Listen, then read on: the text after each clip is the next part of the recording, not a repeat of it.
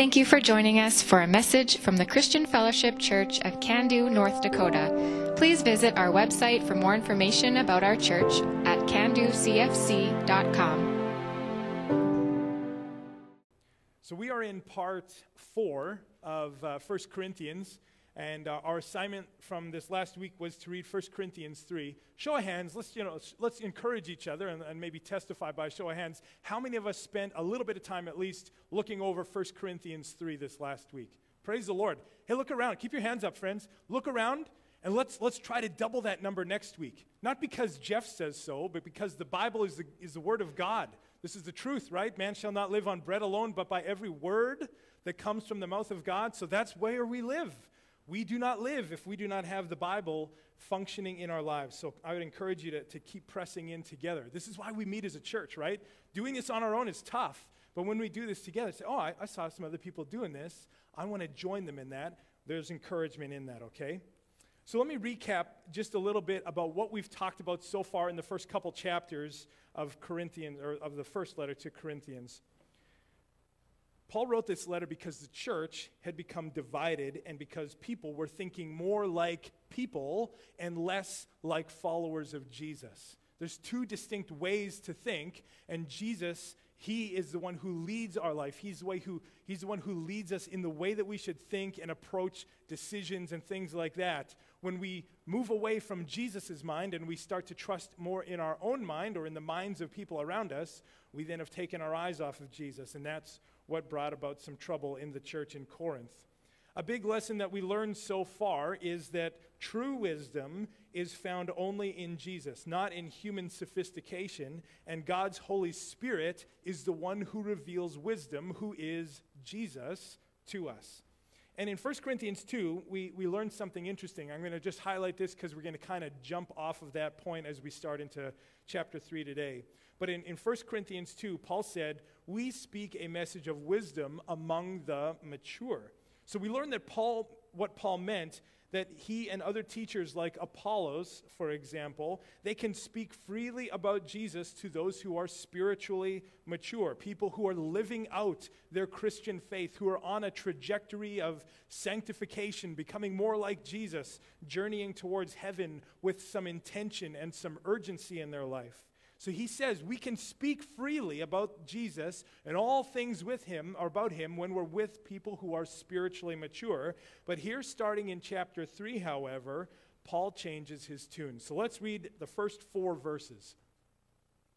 Brothers and sisters, I could not address you as people who live by the Spirit, but as people who are still worldly, mere infants in Christ. I gave you milk, not solid food, for you were not ready for it. Indeed, you are still not ready. You are still worldly. For since there is jealousy and quarreling among you, are you not worldly? Are you not acting like mere humans? For when one says, I follow Paul, and another, I follow Apollos, are you not mere human beings? So these verses cut to the root of the problem of the church of Corinth, and Paul's kind of been working towards kind of a, a climax this morning in the first couple chapters. Paul says it in, three, in verse 3. He says, You are still worldly. Why would Paul say this?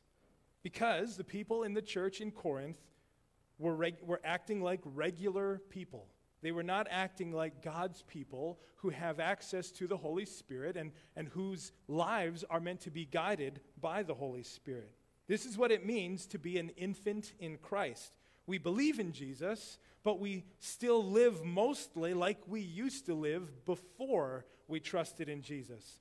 Spiritual immaturity is bad news for the Corinthians and for any church because it can cause or it can lead to issues like jealousy and quarreling, like we see in this passage. And when those things are the, the makeup of a church, when those are the things that define a church, it's tragic because Christ calls us to unity with one another, not to be at odds with each other. In Jim Putman's book, Real Life Discipleship, Putman offers a helpful description of what a spiritual infant is. It's, it's actually a brilliant book because he talks about levels of maturity in Christ, like infants, uh, children, young adults, and parents. Kind of the same uh, ways that we mature as regular people, but he, he puts those into a spiritual context. So here's a quote from his book Every new Christian starts out as a spiritual infant. As new believers, they are excited and eager to learn. However, in many ways, they tend to make messes. They are oblivious to what this new world is all about. They are characterized by the word ignorance. They might, not, they might know many things, but they are ignorant of the rules of the, in their new spiritual life. So Putman goes on to explain a little bit more about this, but I thought this was a great definition. It's like, okay, they're not bad people, they just haven't learned how to function within the context of a relationship with Jesus. They know that they love Jesus, they know that they want to follow him, but they're still learning about what that means. And I think that definition helps us understand a little bit more, once again, about what was going on in Corinth. So, spiritual infants, I think they have this, this new and exciting faith, which is great. Um, they just have a lot to learn. And I think I've been at that stage. I know I have, as a matter of fact, and I think all of us have too. In church, spiritual infants, I believe, and this is also something I'm kind of jumping off of from Jim Putman's book here, is spiritual infants make statements, and you can kind of recognize them by the way these statements begin. A lot of their statements begin with the word I. Okay? So they'll say, in my opinion, or I want to see this happen. I'm not comfortable with this. I think we should do that, etc., etc. Those kind of statements when those are the things that consistently spill out of our mouth, that may point to some sort of spiritual infancy or a maturing that needs to happen. Because is the church about I or about me? No, it's not. The church is the body of Christ. It's the entire group. It's the family of God, and that's the context in which we need to speak, not about what I want or what I think should happen. So, spiritual infants, their life is still all about them, and that's okay. We just need to recognize it. So we can see this happening in Corinth because they said things like, I think Paul is the best teacher, or I think that there's wisdom in Apollos. Remember, those are the main things why, why Paul's writing this letter to the Corinthians. People were divided in the church because they were making their decisions based on their preferences in whatever teacher they wanted to follow. These immature believers are stating their, their very human opinions about Paul and Apollos, and that's what's bringing about the unhealthy conflict. So, once again, Paul points them back to Jesus. Let's read verse 5 here. What, after all, is Apollos, and what is Paul? Only servants through whom you came to believe, as the Lord has assigned to each his task. So, this verse minimizes the importance of Apollos and Paul since they are just servants. Now, who do they serve? They serve Jesus. And that's the point. Paul's saying, guys, we're just servants. Who are we serving? Let's focus on the one, right? Let's focus on Christ. Paul and Apollos are simply doing the work that Jesus has assigned to them to do, which is teaching people about Jesus. So when we focus on the teacher rather than on the message of the one that they're teaching us about, we miss the mark. And that's what happened in Corinth. In Corinth. Verses uh, 6 to 9. Paul continues saying, I planted the seed, Apollos watered it, but God has been making it grow. So neither the one who plants nor the one who waters is anything, but only God who makes things grow. The one who plants and the one who waters have one purpose, and they will each be rewarded according to their own labor. For we are co workers in God's service. You are God's field, God's building. So, the most important thing that we need to see in this little section of verses is this God gives the growth, not people. I don't cause anyone to grow spiritually. You don't cause anyone to grow spiritually. We don't have that kind of power. That is reserved for God. So that's why Paul, Paul explains it so perfectly in this word analogy. He says, I plant and Apollos waters. They both contribute to things that will bring about growth, but who's the one who causes the growth? It's Christ alone. And that's the point that Paul's making. Guys, don't focus on the teacher, focus on Jesus. You know, I think about uh, our testimonies from last week, and I thought they were all marvelous of how we talked about instances in our life where someone poured into us, or someone taught us something, or someone prayed for us, and it wasn't about us standing up here and giving those people glory because, like you said already this morning, Karen, God received the glory in each person's life. I think about Adriana, your testimony. You said that your mom gave you a Bible and Sharon talked to you about Jesus. But did we exalt Lisa and Sharon? No, we exalted Christ because he is the one who met you in your need and he's the one who you started a relationship with. And that's just, it's a beautiful and simple way for us to be remembering that's right. It's not about anything besides Jesus Christ. As we serve God, uh, another lesson that we can learn from this, this section here is as we serve God, He causes the growth that He desires. And on top of that, He offers a reward according to how faithfully we have obeyed Him by serving Him. So, Paul and Apollos are examples of that. They both had a part to play in the maturing of the church in Corinth.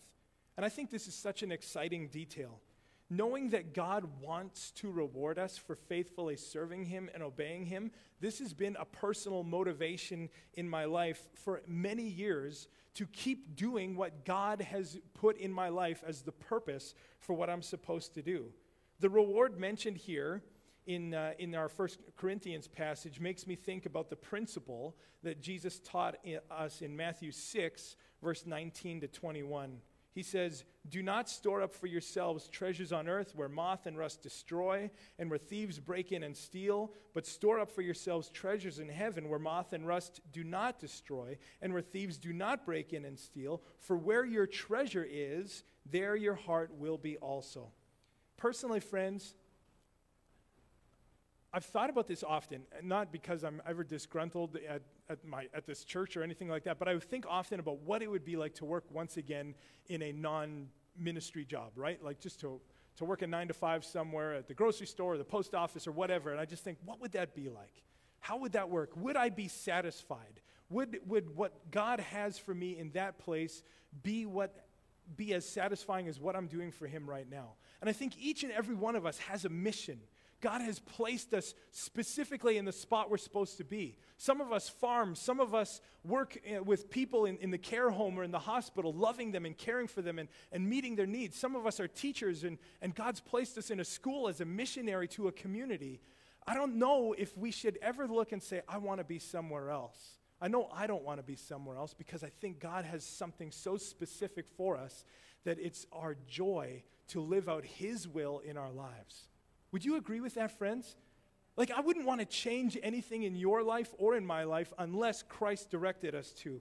So, for me, I don't think I want to store up treasures in any way, shape, or form other than the way Christ has directed us to. I think by us being faithful in the places where we are, loving people, praying for them, serving them, encouraging them, meeting their needs, telling them about Jesus, we're not, we're not doing it for the paycheck at that point. We're doing it because we see eternal value in the work that Christ has given us to do here, and that we will receive that reward one day when we meet Jesus in heaven. So, for me, and I encourage you to do this too, let's continue pursuing the treasure that only comes in the form of a heavenly reward. Don't settle for something less. Don't settle for something counterfeit or phony that will take your eyes off of something eternal. One other thing to notice from this section in, is verse 9. Uh, Paul states that, that not only are he and Apollos working together to serve God, but the focus of their work is God's church. Referring to the church as God's field or God's building is a metaphor that Paul's using, and he's going to continue using this metaphor now as we look at verse 10.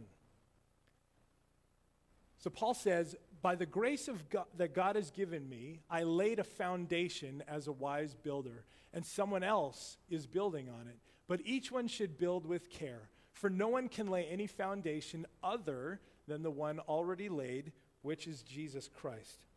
So Paul is saying that God has given him the ability to preach the gospel of Jesus to the Corinthians the gospel, the truth about who Jesus is, that he lived and died and gave his life as a sacrifice for our sins, that is the only foundation for faith in Jesus. And we need to keep relying on Jesus, not only from the moment that we first meet him on the day of our salvation, but we need to keep trusting in that foundation of salvation in Jesus from now until eternity. Nothing else can take the place of that foundation in our hearts.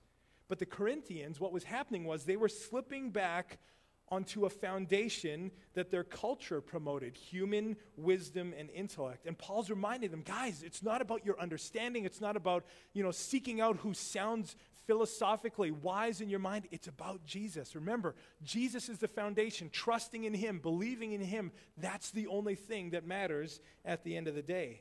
But faith in Jesus is just the beginning. It's now time to build onto this foundation of our faith in Jesus both in the life of the church, so us corporately, but also in the life of the individual. Each of us individually is supposed to have something that happens after that moment where we put our trust in Jesus. The foundation is laid when we say, Jesus, I can't be good enough without you. I need your forgiveness. I need your healing in my life. I need you to wash away my sins so that I can be forgiven and enter heaven one day. That's the foundation but it's not supposed to stop there. No one would build a house just with a concrete slab. They would then build that slab and then build onto it. There is more stuff to follow. Do you, do you understand what I'm saying? So now, because it's time for us to build as a church and as an individual after we put our faith in Jesus, we need to understand how this is supposed to work. So Paul laid the foundation, and now others are building on it. Think about yourself for, your, for just a moment here. One person, probably in your life, helped you understand your need to trust in Jesus Christ. Maybe you, you, might have been a person who picked up a Bible on your own and, and came to that conclusion all by yourself. But even in that moment, the Holy Spirit was ministering to you, laying that foundation, right? Someone most likely told you about Jesus. For me, it was my mom and my dad. And I remember uh, when I was four years old, I can, I, I'm so thankful that God helps us to remember these, these turning point key moments in our lives. I remember being four years old driving in our Chevette past a cemetery, and I asked my mom and dad, What happens when you die? Because I knew that people, when you die, you go to a, a cemetery and your body's buried in the ground, but what happens after that? My mom explained it to me. And praise the Lord, I remember that conversation. I remember bowing my head, looking down at the floor mat in our car, and praying to receive Christ into my life. So I remember that was the moment where, where my mom, she laid the foundation in my life because she's the one who led me to Jesus. But now there were other things that needed to happen in my life. Sunday school teachers and youth leaders and youth pastors and, and pastors and other godly men and women, they continue to pour into my life. Would you agree like that has happened for you as well? And without those things, are, don't we just kind of exist with this bare bones foundation, but the immaturity persists? We need to build more. We need to grow beyond that piece because spiritual infancy is not the goal, it's spiritual maturity. So each person is meant to build onto their lives. Even ourselves, we are meant to build onto our lives as we learn to read the Bible and follow the, the prompting of the Holy Spirit. We are adding on to that spiritual foundation. We believe in Jesus. Now what? Let's add on to this. In verse 12, Paul explains once again through this building metaphor a little bit more about this. He says, If anyone builds on this foundation, this belief in Jesus, using gold, silver, costly stones, wood, hay, or straw, their work will be shown for what it is, because the day, capital D, in day, will bring it to light. It will be revealed with fire, and the fire will test the quality of each person's work. So, as we or others build onto our faith in Jesus, building can happen in two different ways. As this passage says, building on the foundation of Jesus in a person's life can be done using gold, silver, or costly stones, or wood, hay, and straw. Now, these are building materials. Now, lit, not, no one is literally going to come to you with these things and say, hey, Jeff, I want to build on your life with Jesus Christ. So here's some gold. And, and, he's, and then you're going to become more mature in Christ. This is a metaphor, remember? So let's just keep that in perspective. But the gold, silver, and, and costly stones represent one way of building onto this foundation in Jesus. And the wood, hay, and straw, they represent another, another way. And here's the key gold, silver, and costly stones can all withstand fire. They all share that common characteristic. They can be exposed to fire, and fire will not burn them up. Wood, hay, and straw, however, are all very flammable. And when they are exposed to fire, they will be burned up, and there will be nothing left eventually. So our belief in Jesus can be added to with further understanding about Jesus and a lifestyle that is good and a desire to honor him and serve him and learn more about him, those things are represented by gold, silver, and costly stones. These are imperishable qualities that add on to our faith in Jesus. But our belief in Jesus can also be added to with a lack of understanding or a lifestyle that isn't honoring to Jesus, that makes it look more like we're still living like the person who needed to be saved from our sins instead of the person that has been is so thankful because we've been saved from our sins. And those things are represented by the wood, hay, and straw. So, do you see the difference in the two categories? Gold, silver, costly stones, those represent the good things that we add into our life that honor Jesus. Wood, hay, and straw are the things that are of no value that dishonor God, and we should not focus on bringing those things into our life. So when it says the day in verse 13, it's referring to Judgment Day, the day when Christ will return to judge the world. 2 Corinthians 5, verse 16, uh, has this to say For we must all stand before Christ to be judged. We will each receive whatever we deserve for the good or evil we have done in this earthly body. So here's what Christ's judgment of us will be like. At the end of verse 13, it says, Fire will test the quality, the quality of each person's work. Remember, once again, this is a metaphor. All of these things are symbolic. There will not, I don't believe there will actually be gold, silver, jewels, wood, hay, and straw, and a fire that we're going to have to walk through, okay? But the fire represents the judgment of God or of Christ. So when it says, like fire tests and reveals what is perishable and what is not, Jesus will judge us and will reveal. His judgment of us will reveal what we have allowed to be built on our foundation in Him. Whether it's good, God honoring things, or evil, God dishonoring things, all things will be exposed for what they are on Judgment Day.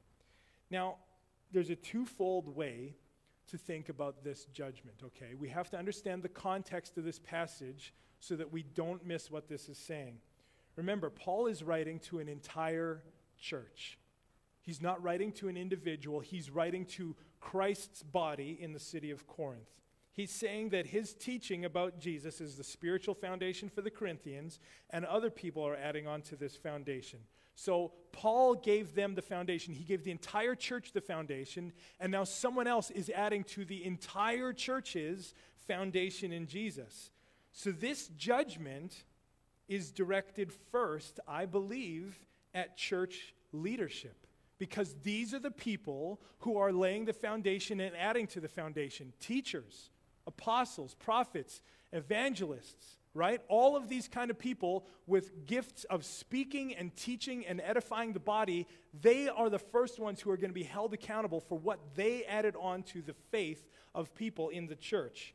So, here in our case, who are the people who are going to be held in the most greatest account for what happens at the Christian Fellowship Church? Well, this would be pastors, first of all, both past, present, and future pastors all of these people will stand before Christ and they will have to answer for what they taught here at this church. As well, board members and deacons. These people have also taken on a leadership responsibility where what they say goes. As a matter of fact, our Constitution says that the final interpretive authority of the Bible rests with the church board. Now, that's not a responsibility that anyone should enter into lightly. Because if we have a dilemma here in this church, the, the, the board is the one who decides what the scripture says. And what if we get it right? Well, gold, silver, and, and costly stones for everyone. That's a beautiful thing. What if we get it wrong? Who's responsible? Well, our Constitution says that that responsibility lies with the board. So that's why it says in James, not everyone should assume to be teachers. Not everyone should assume a position like that because there is a greater standard. And I'm not saying this because I'm like warning everyone or, or I want to call down fire. I just want us to understand oh, Jesus, you've done such a wonderful thing by warning us here in Scripture to make sure that what we're doing is going to matter at the end. Isn't that, isn't that good that God would include that in Scriptures so that we're not standing before Him one day surprised? Oh, you, you mean you care about how I lived my life?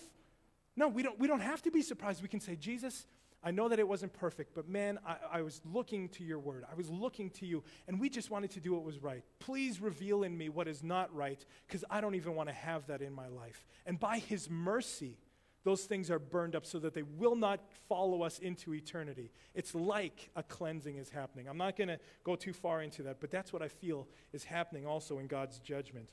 So, first of all, this judgment is based or is directed to leaders and teachers in the church. But the second part of this judgment is also for the individual believer. Each person, each and every one of us, no one is exempt from this. We all have a responsibility for spiritually feeding ourselves and nourishing ourselves, serving the Lord, using our time for God's work, and living a Christ centered life. I will not be able to stand before the Lord one day and say, Well, Lord, I tried, but my pastors sucked. They just didn't do anything for me, and they didn't lead me to do anything that was good in your eyes. Actually, Jeff, I gave you a Bible. You own like 12 of them. Why didn't you read it? And I gave you a direct line of communication to me through my Holy Spirit. Why didn't you pray? I would have given you everything that you needed. 2 Peter 1 from 3 to 11 talks about how Christ has given us everything we need, everything for living a godly life. I think of those passages. I think of my life. I think of you. And we pray and we pray and we pray because none of us will have an excuse. None of us will be able to say, Lord, I didn't know. And especially after this message today, looking at this passage, we have no excuse. Friends, it's such a glorious thing to shed the, the, the mind of humanity and take on the mind of Christ, that we may serve him, that we may love him, that we may devote our entire lives to him. And there's nothing more exciting. Yeah.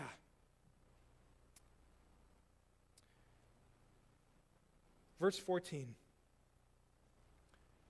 If, if what has been built survives, the builder will receive a reward. So here we're looking at the results of this judgment. I love this verse. I love that God starts with this for us. Isn't it awesome to know that God wants to reward us for the good and obedient things we have done as a result of trusting in Him? And if there's things in our lives that we do here and there's a great verse at the end of this, uh, of this letter that says, uh, Work hard and enthusiastically for the Lord because you know that nothing you ever do for the Lord is useless. That's a great encouragement because sometimes we feel like, what's the point? I'm just one person. What can I do that will make a difference to anyone, right? I've thought that. As a pastor, I've thought that. In the last month, I've wondered, oh, is this even going to matter? Will anyone care? Will this make a difference?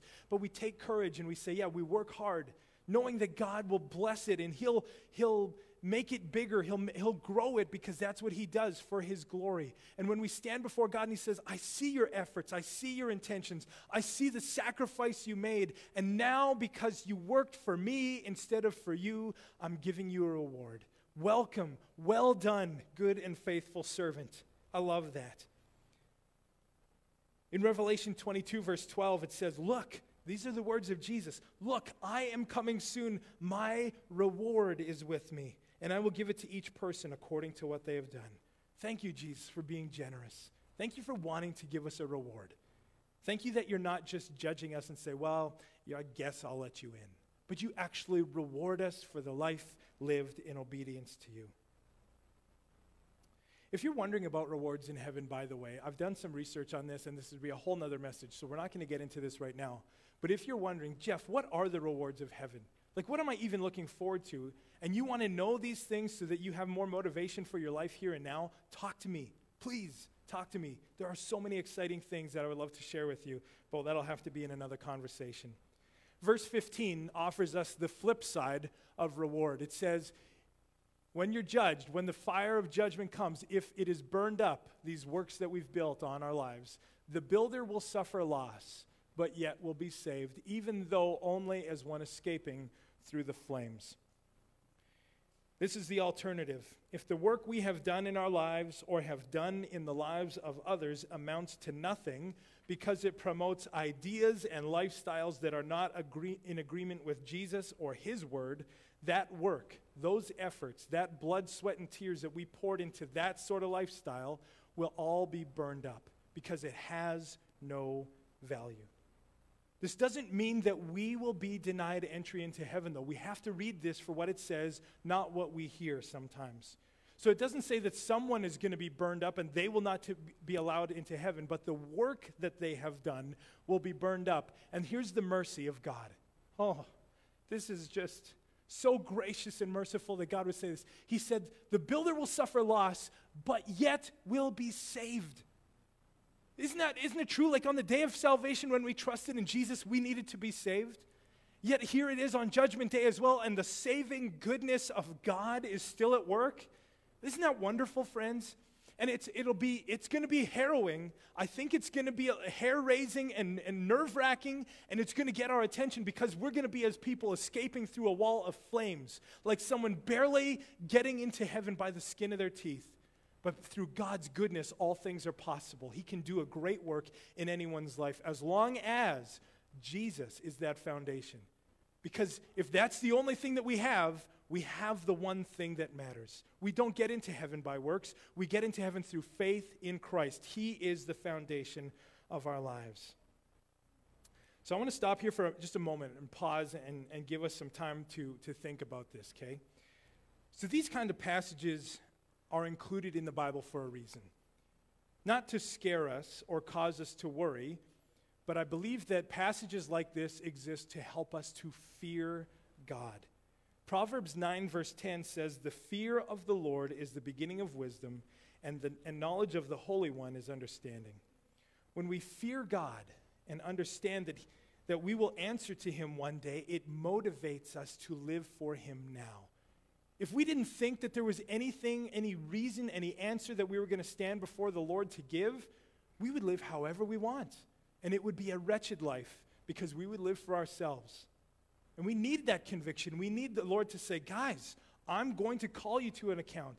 And I'm telling you this so that you will not be caught off guard, but so that you can make the appropriate adjustments now through the power of my Holy Spirit in your lives, so that one day we can stand together and celebrate the good things that you have done through my power in your life. When we fear God and understand that we will answer to Him one day, it motivates us. I want a reward from Jesus. Do you? Do you? All right, just making sure. Salvation is not the reward. I want, to, I want us to be crystal clear on that. Salvation is not the reward, salvation is the gift, okay? So that's already been given. That's already been something that God has brought into our lives, and we can be assured of salvation if we've trusted in the name of Jesus Christ. But the reward comes from serving God, from doing the good works that He has prepared in advance for us to do.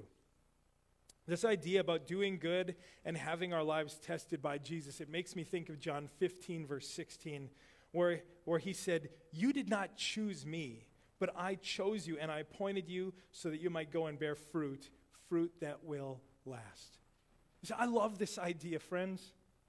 I, think that every person here wants to have a fruitful life, a life that, that produces good things for God that will last forever. They're not just going to be here today and gone tomorrow, a flash in the pan, something that's going to rot away, but it's actually going to be something that's going to last. And when we see this, this judgment passage and we see gold, silver, and costly stones, those are the things that are going to last. So we see two different analogies fruit and those building materials, but nonetheless, when they're tested by God, when they are produced in our lives by God and the power of His Holy Spirit, those are the things that we can be assured of that will last. And those are the things that will give us reward in heaven. It is actually so wonderful and exciting. So I want to I want to ask a question here because this is a lot to think about, and I think it's good for us to process together. And I'd invite you to respond. This isn't a way to put anyone on the spot, and I'm not also offering an opportunity to brag. But if we want to build things onto this foundation of Jesus that are going to last, we need some examples of what that might be. So maybe you've heard of something, or maybe you've tried something, or maybe for years you've been doing something in your life that you feel the Lord has led you to do because this is something that will bear lasting fruit. It's going to be that gold, silver, and costly stones, stuff that will pass the judgment of God. So I'm asking the question what are you doing these days to build on your foundation of faith? Would anyone be willing to share an example of what they're doing to build on that foundation of faith so we can share and try these things together?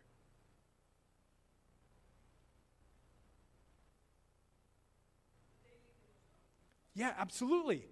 Being daily rooted in, in Scripture and spending time with Jesus. That's wonderful. Thanks, Catherine.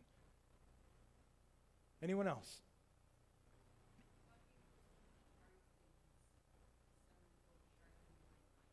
Yeah. As iron sharpens iron, so, so a friend sharpens a friend, right? We need Christian community because we build one another up. Thank you very much, Karen. Melissa.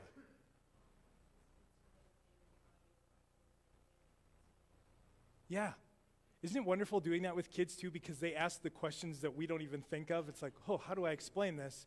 And then we understand it better. That's great. Thank you, Melissa. Adriana.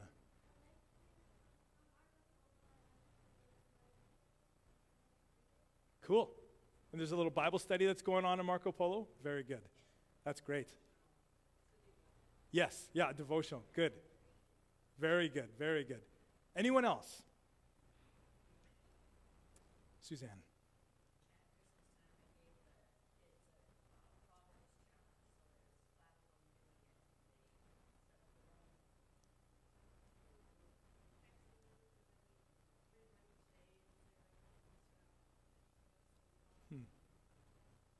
When we look at the word together, isn't it marvelous how, like, you see something, Casey, and then Rachel, you're like, oh, but Casey, I saw this, and, and we can learn from each other, and it's wonderful. That's, that's great. Yeah, absolutely. Anyone else? Any other ideas? What builds onto this faith in Jesus that we know is going to bear this lasting fruit? Kent. Hmm.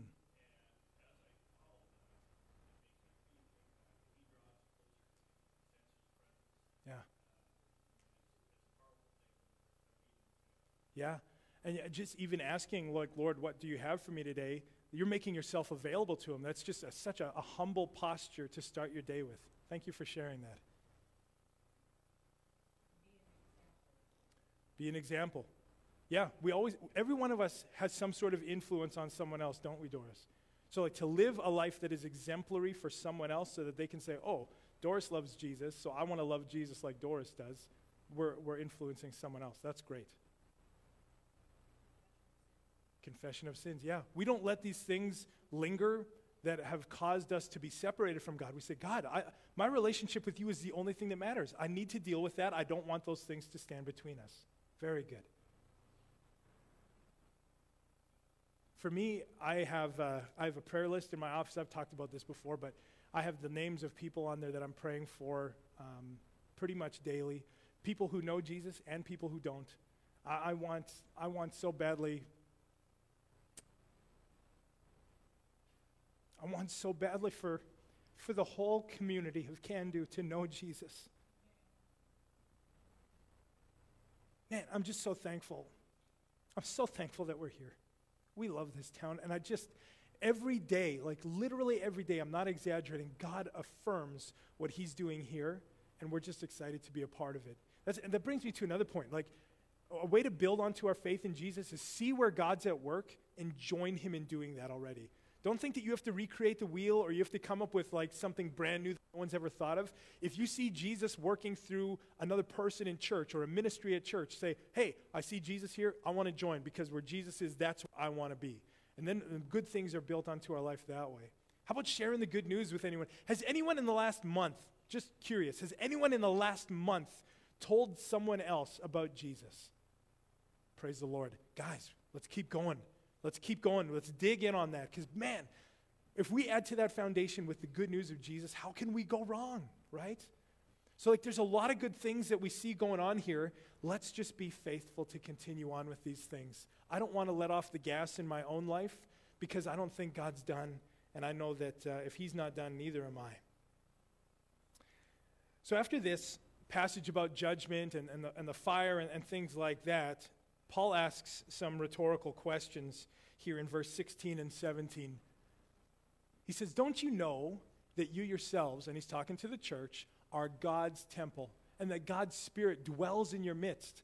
If anyone destroys God's temple, God will destroy that person. For God's temple is sacred, and you together are that temple.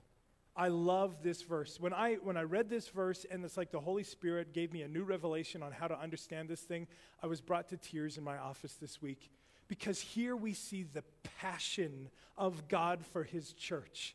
He loves the church. He's going to protect the church. And if anyone, through any intentions, whether it's intentional or unintentional, whether it's direct or, or subconscious, if they come against the church and introduce something that is not of God, that is threatening his church, they will feel the wrath of God. And I'm thankful for that.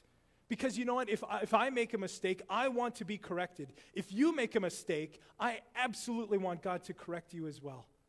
God's church is so crucial, it's so important. We can't let any idea or practice or theology creep in here that takes us away from Scripture.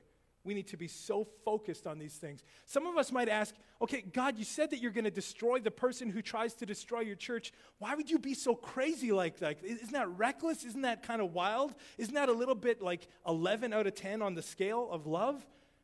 Well, look at this in, in, Ephesians 5 25 to 27. Uh, God's, or the writer here, Paul, he's talking about marriage, but he's comparing it to how Christ loves the church. He says, A husband should love his wife as much as Christ loved the church and gave his life for it. So here's how Christ loved the church He gave his life for it. He made the church holy by the power of his word, and he made it pure by washing it with water. Christ did this so that he would have a glorious and holy church without faults or spots or wrinkles or any other flaws. So we are the church that Jesus has that, Jesus, uh, that, uh, that are meant to be Jesus' pure and unblemished bride. He loves the church. He gave his life for the church. And if anyone's going to mess with his church, they're messing with God. We just, we just have to be aware. And that's why we can't think like humans, like the Corinthians were. We can't do that. God's church, God's way, God's will, that's it. Verse 18 to 23 kind of has the conclusion of this passage. Let's just go over these verses here for a moment. 18 Do not deceive yourselves. If any of you think you are wise by the standards of this age or by human standards, you should become fools so that you may become wise. For the wisdom of this world is foolishness in God's sight. As it is written, He catches the wise in their craftiness. And again, the Lord knows the thoughts of the wise are futile. So then, no more boasting about human leaders. All things are yours. Whether Paul or Apollos or Cephas or the world or life or death or the present or the future, all are yours. And you are of Christ, and Christ is of God. To show that, the only, that only God's ways matter in God's church, Paul punctuates his argument against aligning with human leaders one final time, saying it's foolish especially when we consider that all things are yours. Okay, so what does Paul mean when he says all things are yours? It's like Paul is saying, in your wisdom, you've settled for one tiny sliver of the pie of all of faith in Jesus. You've, you've focused in on one thing that you thought was wise, and that's the leader who is teaching you things. Guys, you're, you're, you're boxing Jesus in and you're settling for so little when Christ has actually conquered all things, and through him, all things are yours. His death on the cross was, was victorious. It was a victory that he exercised his power, his authority, and over absolutely everything. Now, Jesus is the final authority over all people. So, all teachers who speak the name of Jesus Christ have a benefit to you. Why would you choose between them? He says, or, and it says here that Jesus also took authority over the world that we live in. We don't have to fear the world. We don't have to fear what's coming against us as a church. We don't have to fear life. We don't have to fear death because Paul says to live is Christ and to die is gain. Whether we live for Jesus or die for Jesus, it's still all about Jesus. So why would we fear either one of these things? The present and the future, both today and eternity, those are under Christ. We belong to this victorious King. If we set our hearts on him, we have more than we could ever imagine. So don't limit yourself by thinking with human wisdom about the church but understand that Christ's power and authority is over all things. Why? For the benefit of the church. Ephesians 1 22 and 23 says, God has put all things under the authority of Christ and has made him the head over all things for the benefit of the church. And the church is his body, and it is made full and complete by Christ, who fills all things everywhere with himself. So, the big point, friends, the big point that we need to catch today is that when we use human wisdom in the church, we play right into Satan's hands. In John 10:10 10, 10, it says that the thief's purpose, and the thief is another name for Satan, he wants to steal and kill and destroy. If he can warp our thinking so that we focus on adding useless and even destructive practices and ideas to our foundation in Jesus, he makes us as a church weak, he makes us powerless, and he makes us inept in being the church that God has saved us to be. But when we as a church stay focused on Jesus, realizing his unlimited authority over all things for our benefit, what a great God, then our church is free to live in the fullness that Christ intended. Let's pray. Lord, this passage is just absolutely incredible. I pray that your Holy Spirit would have spoken everything that we needed to hear today into our hearts. I don't feel, I don't feel like I can do this passage justice. It's just so remarkable how we can clearly see your passion for your church and how you're willing to stand against the things that are going to come in here, like human thinking, ungodly thinking, evil concepts that might derail us from knowing you and loving you. You stand up against those things and you protect us from those things. Jesus, as your church, would you please forgive us for the times where we've been a part of bringing those things into your church? Anything that would resemble wood, hay, or straw, anything that is of no value, anything that is of our heart and mind and not yours. And Jesus, would you please encourage us and confirm the things that are good, the gold, silver, and costly stones that we can that we can implement in this church to add on to our faith, the things that agree with your word, the things that are directed by your Holy Spirit, the ideas and the, the theology and the notions and the practices that promote your kingdom and your love. That's what we want to focus on, Jesus. We are your church, just like we sang in that last song. We cannot forget, we are your church, and that's all that matters. Amen.